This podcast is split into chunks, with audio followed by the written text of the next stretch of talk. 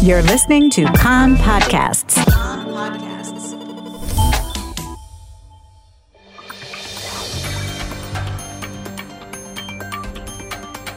You are listening to the English language news of Kan, the Israeli Public Broadcasting Corporation. Good afternoon. It's 2 p.m. in Israel on Sunday, the 6th of November. This is Mark Weiss with the top news at this hour. Likud chair Benjamin Netanyahu met today individually with the leaders of the parties that he intends to invite to be his coalition partners. Shas leader Aryeh Deri, Yitzhak Goldknopf from United Torah Judaism, Degel HaTorah chair Moshe Gafni, and Bezalel Smotrich, head of the Religious Zionist Party. Deri was asked by Netanyahu to help with the negotiations with the other parties.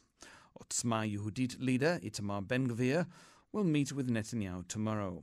Ben-Gvir is expected to demand the public security and education portfolios for his party. Degel HaTorah issued a statement saying that it has not changed its ideological decision not to have any of its representatives serve as cabinet ministers. Degel HaTorah Knesset members will hold other positions of power, such as committee chairs and deputy ministers. Kan Radio reported last week that Gafni has been considering demanding the housing and construction portfolio for himself. Likud officials said there is a reasonable chance that Netanyahu intends to retain a few portfolios for himself, including defence, as well as another 2 or 3 medium-level portfolios, which may include tourism, agriculture and science, in order to create options for expanding the government later on. The Likud officials stressed that the expansion of the coalition would be in addition to the original members and not instead of them. Several Likud officials have already conveyed clear messages regarding their ministerial preferences. Knesset member David Amsalem said a few times that he could only envisage himself serving as Justice Minister, and that he already has an orderly and coherent plan of action. If Netanyahu chooses to grant the justice portfolio to someone else in the party, Amsalem said he will become a leading candidate for the position of Knesset Speaker. However, Danny Danon, 15th on the Likud list, said at a meeting with activists that if he isn't appointed Knesset Speaker, he won't accept any other position within the government. Danon, who announced after the elections that he would fight to be made Knesset Speaker, said that he believed that he was the most suitable candidate for the position.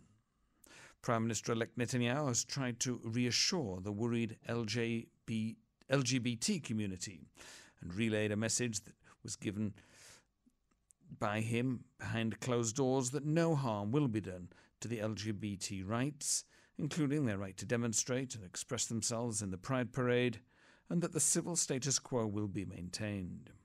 In response, the Association for LGBTQ Equality demanded Netanyahu publicly voice his opposition to the positions held by his partners from the Religious Zionist Party against their community. Housing Minister Zev Elkin said this morning that there was no chance that the National Unity Party would agree to join a Netanyahu-led government. Elkin said, "We aren't going to join this government. We will be a tenacious and fighting opposition, but one that is responsible and stately at the same time." Deputy Minister Yair Golan, who ran for Meretz leadership and lost to Zahava Galon, says he believed that Meretz has reached the end of its road. "I think that Meretz is a thing of the past for all intents and purposes," he said. "The ideas still exist, of course. Ideas can't be killed. But as a political organisation, I'm sceptical about Meretz ever coming back." Meretz failed to pass the threshold by about 4,000 votes. Labour Party officials have cited their own party leader, Merav Michaeli, as bearing much of the blame for the left-wing bloc's poor performance in last week's election. Labour Minister Nachman Shai said this morning, "She made a mistake. I told her that." Knesset member Emily Moati said, "We're all to blame. I could have made threats, but I didn't." Yesh Atid officials also blasted Merav Michaeli, saying she was exclusively to blame for Netanyahu's return to power because of her staunch refusal to merge with Meretz. The weather, hot for the time of year and dry. Maximum temperatures today: Jerusalem 23, Tel Aviv 26, Haifa 28, Eilat 30 degrees Celsius. That's the news from Kan Reka, the Israel Public Broadcasting Corporation.